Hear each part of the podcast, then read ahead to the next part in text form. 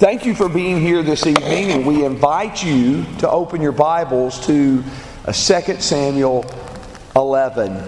Now, the reason we're talking about this tonight is because this has been our daily Bible reading this past week. We're a little bit beyond what we will um, cover tonight. But since I felt that a lot of us were familiar with it and very familiar with it recently, we're going to seek to try to go over this, seek to try to look at a couple of aspects of this together. We are together a limited amount of time. But we are trying to encourage each other in this time we are together to seek the Lord and to make His Word a part of our everyday, every moment life. And so it is a blessed thing to join together in reading the Scripture, uh, even if we're each in doing that individually. And one of the best known stories in all of biblical literature, yea, all of world literature, is David and Bathsheba. It's even referenced in Nathaniel Hawthorne's The Scarlet Letter, as it refers to it in the context of being the most notable story of adultery in world history.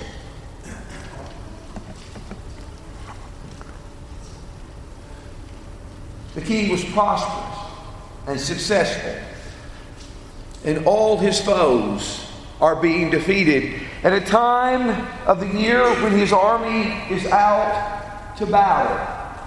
He is on the roof. And he looks down from the roof and he sees a beautiful woman bathing. He has many wives, many concubines. But he can't simply let this go. He sends and inquires about her. He finds out she is the daughter of Eliab, who is one of his mighty men, and the wife of Uriah the Hittite, who is also one of his mighty men. Instead of dropping the matter, repenting of his attitude of heart, he sins and takes her.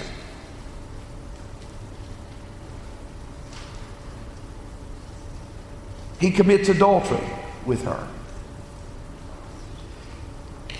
Now she sends him a message and says, I am pregnant. David makes a desperate effort to try to conceal what he's done. He calls Uriah up from the battlefield. And he asks him, How's Joab doing? How are the people doing? How's everything going with the battle? He sends Uriah a present after he leaves from being with him and eating with him and tells him to go home and to be with his wife. But he will not go home to be with his wife. He says in 2 Samuel 11 and verse 11, when asked by David, Why didn't you go home? Why weren't you there with your wife? He said, The ark and Israel and Judah are staying in temporary shelters. And my Lord Joab and the servants of my Lord are camping in an open field. Shall I go to my wife to eat and drink and lie with, go to my house to eat and drink and lie with my wife? By your life and the life of your soul, I will not do this. Now that should have hit David. Should have hit him. Because that's the same kind of thing that he said when he wanted to build the ark, wanted to build the house of the Lord to begin with. In 2 Samuel chapter 7, in verses 1 and 2. I live in a better house than the Lord lives in, and his conscience bothered him. And now Uriah's is the same way. David that night seeks to make him drink too much, thinking maybe knocking down his inhibitions, he will go home to be with his wife, but still he doesn't. And when David thinks there's no other way to cover his sin. He writes a letter and sends it by the hand of Uriah to transport to Joab. And the letter says, You put Uriah in the midst of the most heated battle and you withdraw from him and you let him be killed. Now, that says either a couple of things. First of all, David knows Uriah cannot read, or David knows that Uriah is so faithful that if he says this message is for Joab, he'll never look back. He takes the message to David, takes the message from David, and hands it to Joab, not knowing that it is his death sentence. And there is a fierce battle. And Uriah is in the midst of the most valiant warriors at the most dangerous position. And he is shot with an arrow and killed. The message comes to David. And David says, Don't let Uriah be discouraged. Excuse me. I apologize. If I mess up telling this story, always reading it is better than my telling, okay? David says, Don't let Joab be discouraged. Don't let Joab be discouraged. The sword devours one as well as the other. This wasn't an accident, this wasn't a mistake. This was a calculated hit by the king against one of his most faithful warriors. But he gives this message. You tell Joab, don't be discouraged. The sword devours one as well as the other. And after this thing has happened, David sends for the wife of Uriah. Notice how that's worded in verse 26. He sends for the wife of Uriah she becomes his wife. The Bible records many hideous and horrible events without comment. But after this series of events, verse 27, chapter 11 ends with these words The thing that David had done was evil in the sight of the Lord.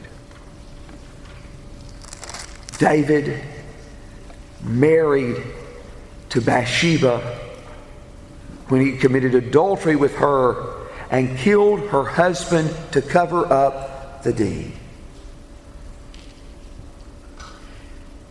The king heard cases as being the leader of the people the king was all three branches of government, as we define them, wrapped into one. He was the highest judge in the land. And so it would not have been unusual for him to hear a case like he heard on this occasion, where Nathan the prophet appears to him and says there were two men in the city. One was rich and the other was poor. And the rich man had many herds and many flocks, but the poor man had one little ewe lamb. It was brought up as a member of the family. It ate at their table, it slept in their bed. It was like a child to them. And there came a person, a traveler to this rich man. And when the traveler came to the rich man, instead of taking one of his many herds and many flocks to feed the traveler, he goes to the poor man and takes his ewe lamb. And David's anger burned. To him, this was unbelievable. As the Lord lives, the man who has done this thing shall surely die because he has done this thing and he has not had any compassion and he will make restitution fourfold. Now, the statement about making restitution fourfold, that is what the law literally said in Exodus 22 in verse 1. When he says the man who has done this thing deserves to die, he's stating his personal assessment on the matter. And Nathan the prophet says to the king, You're the man. You're the man. Listen to what the Lord says. The Lord has taken you and made you king of the land. He has given all your master's wealth and all your master's wives into your hand. If that had been too little for you, he would have done more. Why have you despised the word of the Lord? You have struck down Uriah the Hittite with the sword, and you've taken his wife to be your wife.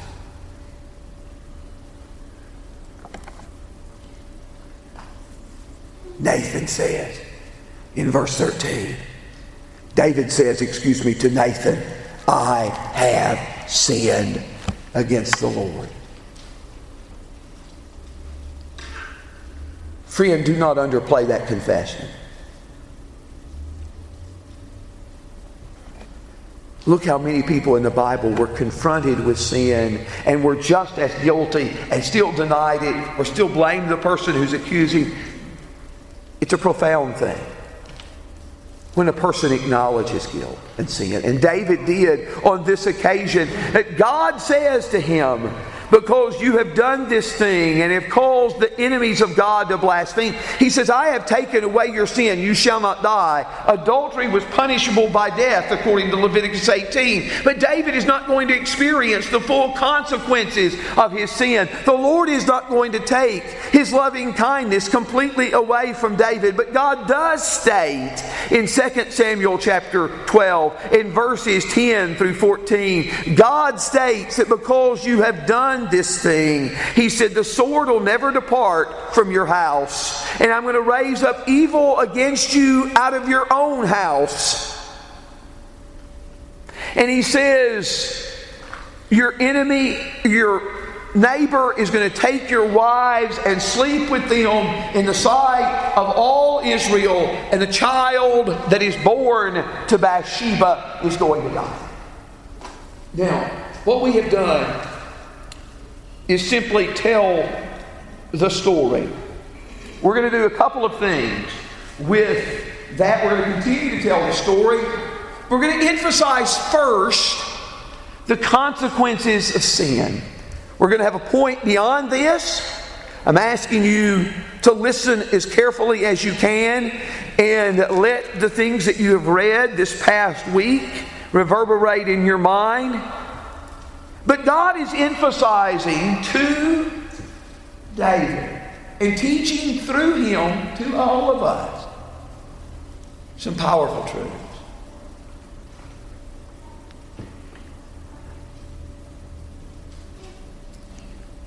Forgiveness is possible for the worst of offenses.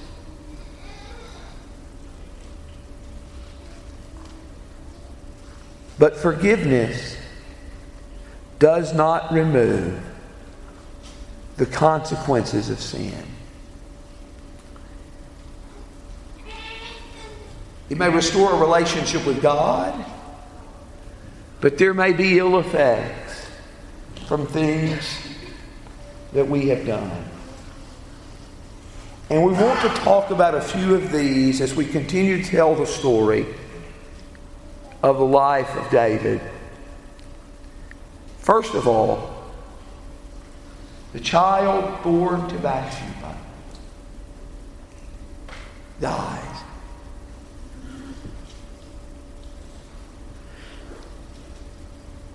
When David is told the child is sick, he fasts, he mourns, he doesn't eat anything. They try to get him to eat, to go on with life. He refuses.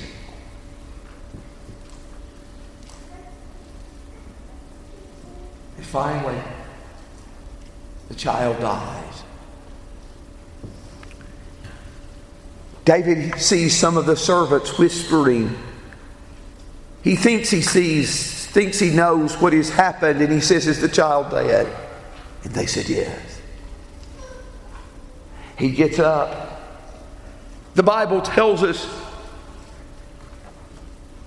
that he got up that he changed his clothes, that he cleaned himself, he washed himself. He came to the house of God and he worshiped and eats food, and his servants are mystified. Why, why is it that when the child was alive, you fasted and you mourned, and now that he is dead, you get up and eat?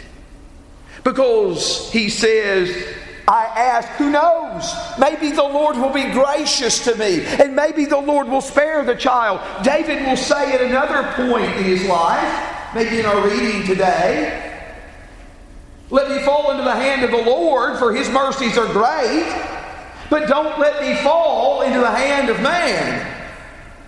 Who knows? The Lord may be merciful to me, and the Lord may spare the child. But since he's died, can I bring him back? He cannot come to me, but I will return to him.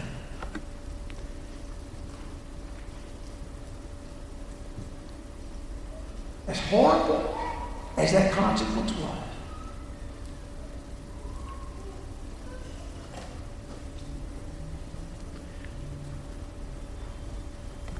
That is the only consequence of his sin that is experienced in 2 Samuel that doesn't involve an additional wrong act by someone that's near to you. So, as horrible as it is, it may be the least of them all.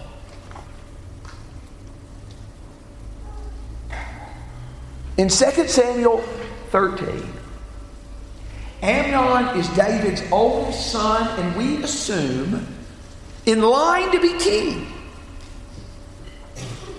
And Amnon has a half sister, David's daughter by another mother, he has a half sister by the name of Tamar who is extremely beautiful. And again, he cannot take his mind off of this one who is forbidden. And instead of looking at all the women in Israel who would have been glad to be married to him, he focuses and obsesses over her. Jonadab says, Why is it that you're so sad day after day uh, when I come to visit you? And he tells him the reason. And Jonadab, his friend tells him that what he needs to do is he needs to pretend to be sick and to have David come and visit him and have Tamar make those special cakes that she's famous for, apparently, and send everyone out of the house and take advantage of her diabolical advice that he gives. Diabolical advice. And yet, Amnon follows this exactly. He acts like he's sick. David visits. He says, Can you have Tamar come and make these special kind of cakes that I like? And she makes him these cakes, he sends everyone out of the house. She comes to feed him. He grabs her. She tries to talk him out of it. She tries to tell him how foolish of an act this was, he will hear none of it and takes advantage of her and rapes her. And the Bible says that after he did this, the hatred he had with her for her was greater than the love he felt for her. Now, I think that's a powerful lesson in itself. He thinks he cannot live without her, and now he takes her and he uses her in this way, and as a result, he can't stand her anymore. He said, Get her out of my sight. Now you think about a man after God's own heart having a family where the king to be, the oldest son, rapes a sister.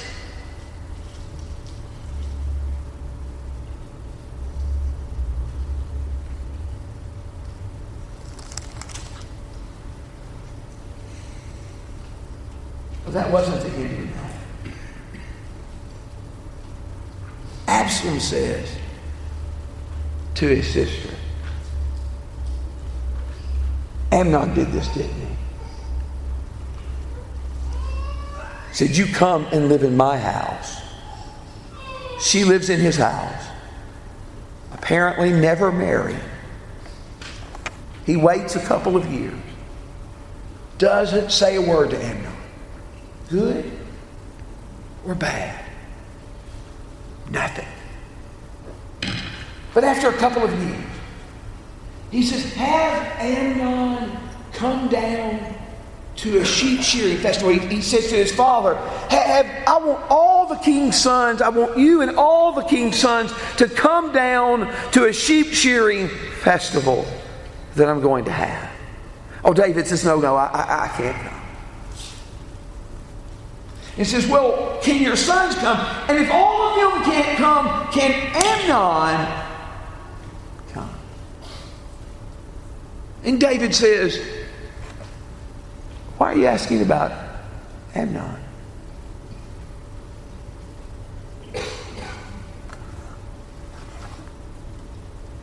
Absalom tells his servant,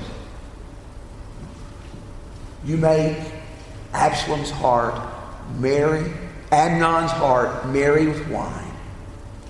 And when it is, you strike him and you kill him. And so Absalom, David's third oldest son, kills his half brother for raping his sister, Tamar. Sin may not be worth it. Young people, sin may not be worth it, even if you can be forgiven.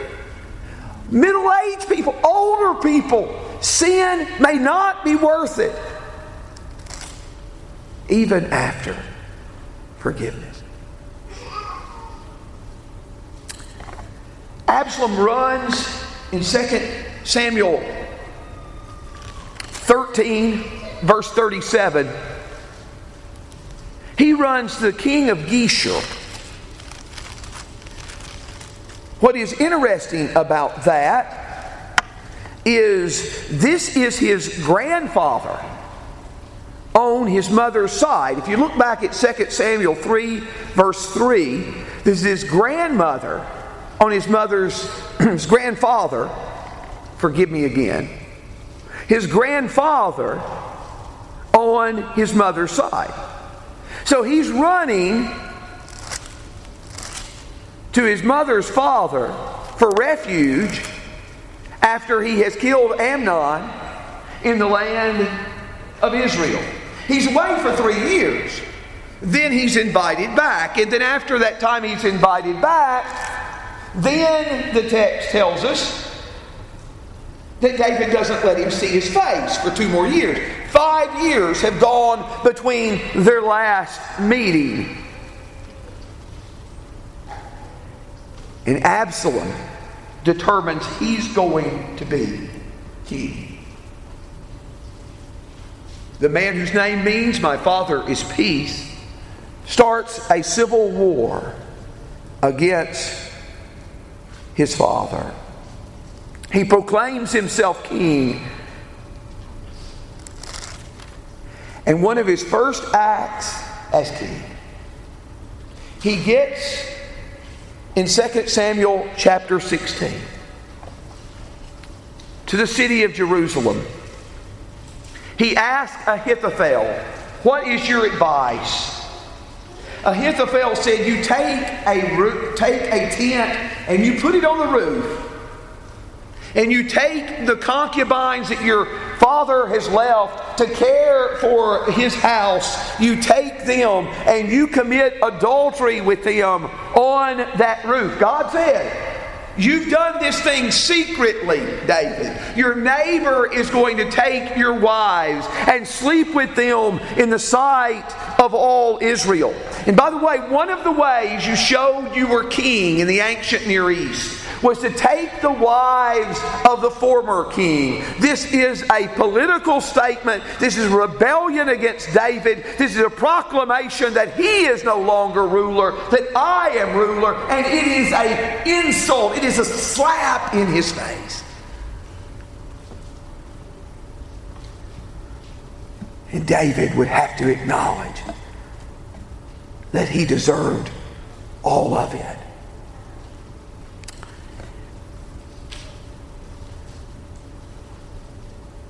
When Absalom hears Ahithophel with a plan, and Ahithophel says, I have a plan says, What you need to do, Absalom, is let me go tonight. Take 12,000 men with me. We'll fight with David. I'll fight with him alone. I'll kill him. I'll bring all the people back to you.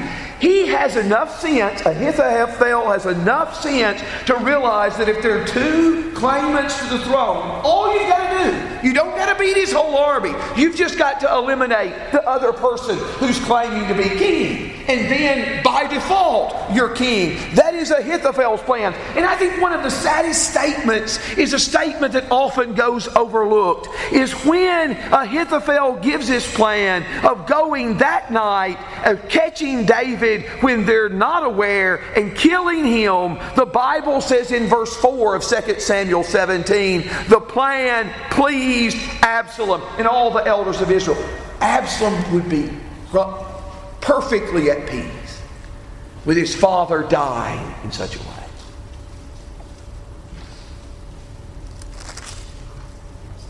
By God's mercy and by God frustrating these plans, that plan didn't was not carried out. But instead, Absalom gathers all his forces for war against David.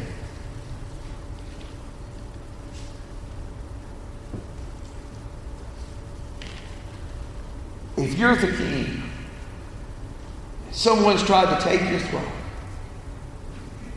what kind of speech do you give to your men?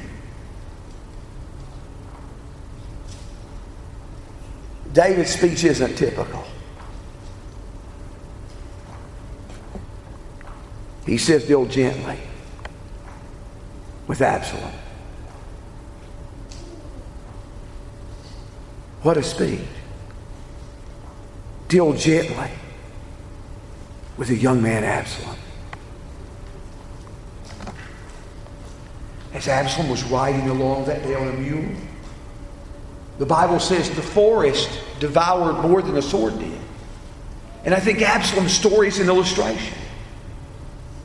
Absalom's head is caught in the thick branches of an oak.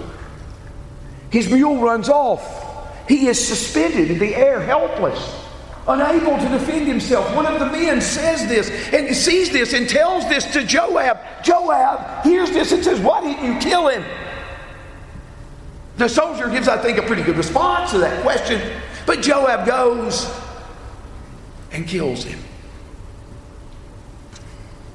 The news is going to be sent to David. Ahimaaz wants to run. I want to go. I want to tell the king. Joab says, No, you're not the one to deliver this news today. He knows the king is not going to be excited at the message and he chooses a Cushite to run and carry the message. Ahimaaz insists, Let me go, let me tell. Finally, Joab says, Go, run, Ahimaaz. Go tell the story. But as David has a watch out on the wall looking, and he says, I see a man running by himself. And the messenger says, if he's running by himself, he's bringing good news. He says, I see a second man running by himself. He says, if he's running by himself, he's bringing good news. He says, the running of the first man is like the running of Ahimaaz. He says, he's a good man. He's bringing good news. Are you, are you getting the theme here? David is desperately trying to convince himself that this story is going to have a happy ending.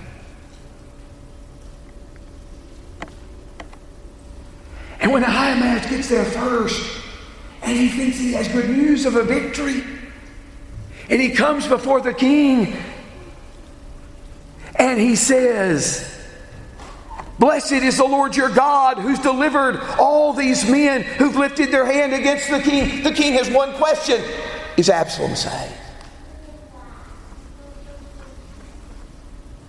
Ahimaaz cannot bear to give the answer. I, I saw a commotion. I what happened. Stand here. The Cushite comes and he's asked the same question Is the young man Absalom saved? His response is marvelous. He doesn't mention Absalom. He doesn't mention that. But you can't miss his message. Let all who rise against you for evil be yes, that young man.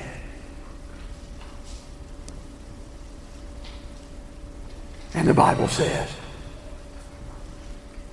that David was deeply moved and he went to his upper chamber and wept and said, Oh, Absalom, oh, my son, Absalom, my son, my son, Absalom, would that I had died instead of you. Oh, Absalom, my son, my son. He calls him my son at least five times in that account.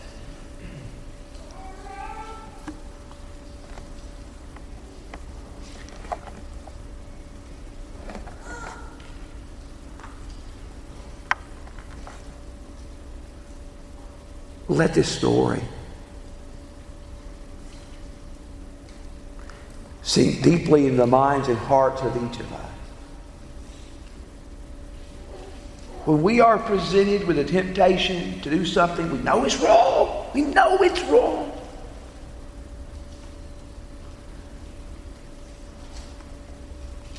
Remember that even after forgiveness, sometimes the consequences of sin remain. But that's not where we want to stop the lesson.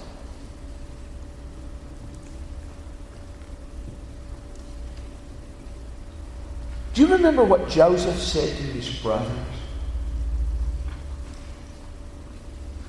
He said, You meant evil against me, but God meant it for good amazes me? Is that God can take all our sins and all our failures and all our rebellion and all our chaos and somehow weave this and to present salvation. That God can bring salvation out of our sin and our foolishness and our weakness. And there's just so many ways you see this in this story. And by the way, on Tuesday night in the psalm class, every class you'll make some points about how this psalm applies to Jesus that I've missed. I try to act casual. I try to act like it wasn't that new of an idea to me. But sometimes you've completely floored me with things that I then went on to include in the podcast without giving you all any credit. But I'm kind of doing it here. So, some of the things I've missed, feel free to point them out. Feel free to point them out. But isn't it striking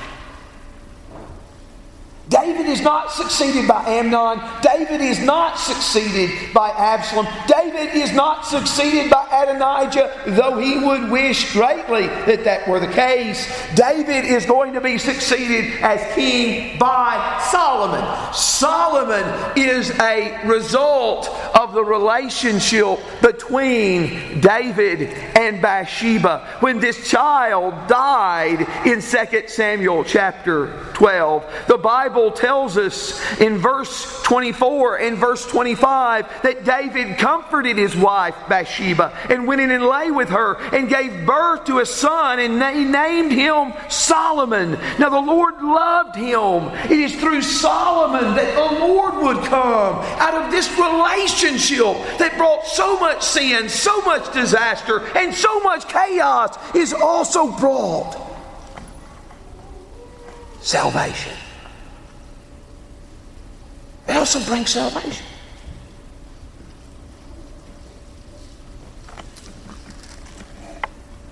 When David was fleeing the city of Jerusalem, in 2 Samuel 15, in verse 30, he went up to the Mount of Olives. And he wept as, his, as he went. His head was covered, and he walked barefoot. And all the people were weeping too. In his triumphal entry, when Jesus enters the city of Jerusalem, in verse 37, he approached near the descent of the Mount of Olives.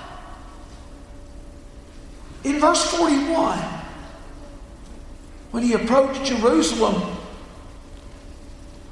he saw the city and he wept over it. David wept as Jerusalem has rejected him, its king.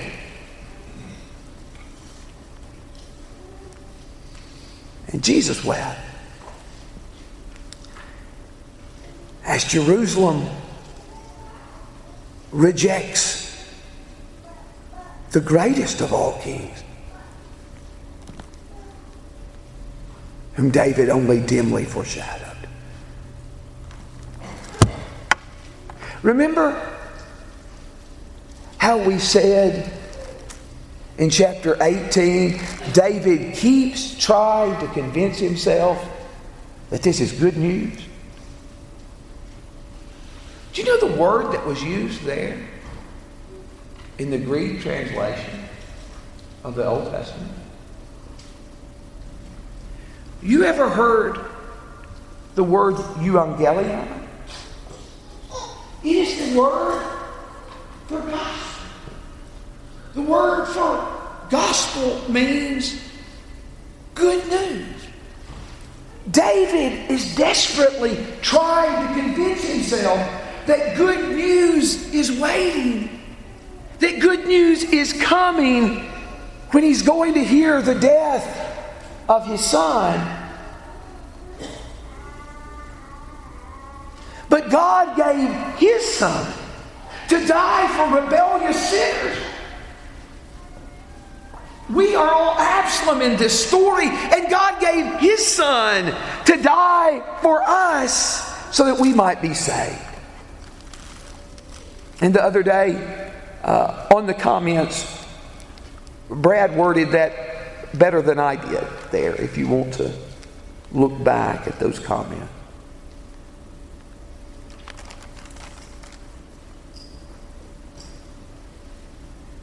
Years ago, it's been over 20 years ago, and I was teaching a Bible class. And one people in the class was, was a preacher who was there that night. And I guess I wasn't expecting this statement from him, especially in the tone, because we were going through 2 Samuel 11 and 12 in the Bible class.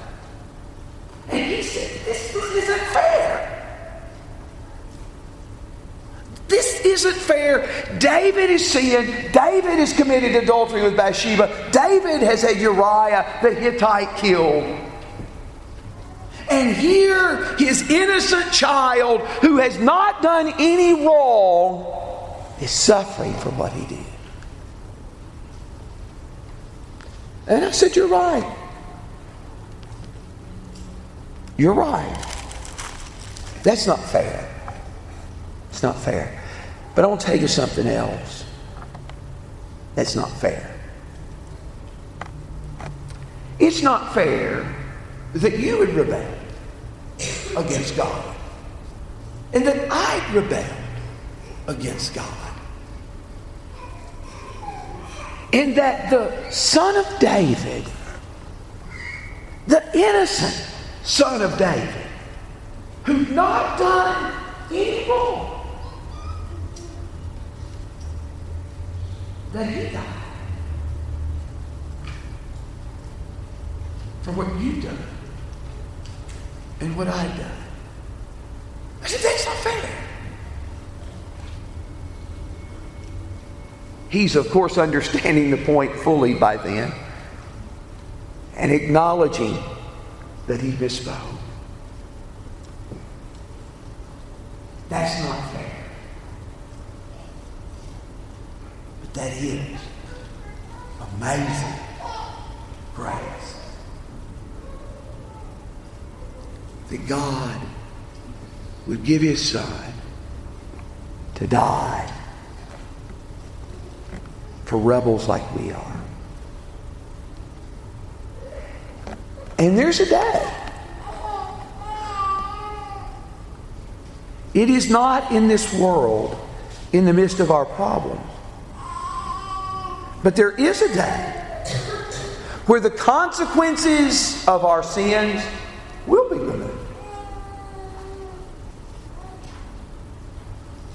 Completely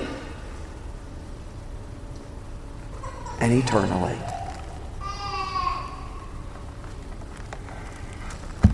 And for that, we can only say, thank God, who brings salvation out of our sin and our rebellion. Let us pray.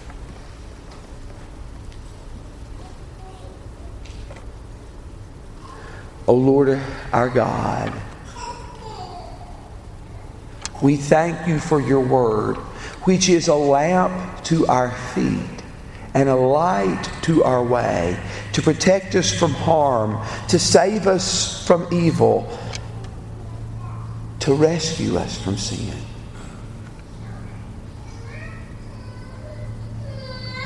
We pray that we might be warned from these words, from your words, about the dangers of sin. But that we might also see the glory of salvation.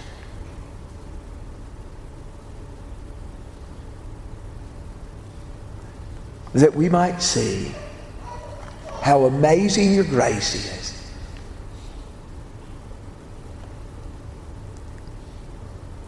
and how you have provided for people who have rebelled against your rule forgiveness, salvation, and cleansing. Thank you, God, for your mercy. Hold us in your hands and bring us home to that day. Bring us all home to that day in your presence where all consequences of sin will be defeated. In Jesus we pray. Amen. I appreciate your attention.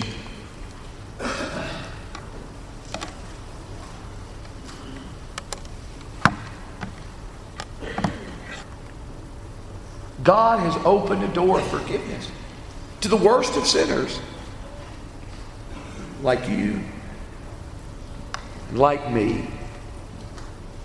And He has given His Son to die for people who have been defied. If you believe that Jesus died and rose again, and you're willing to turn from your sins and repentance and to be immersed into Christ for remission of sins, we invite you to come as we stand and sing.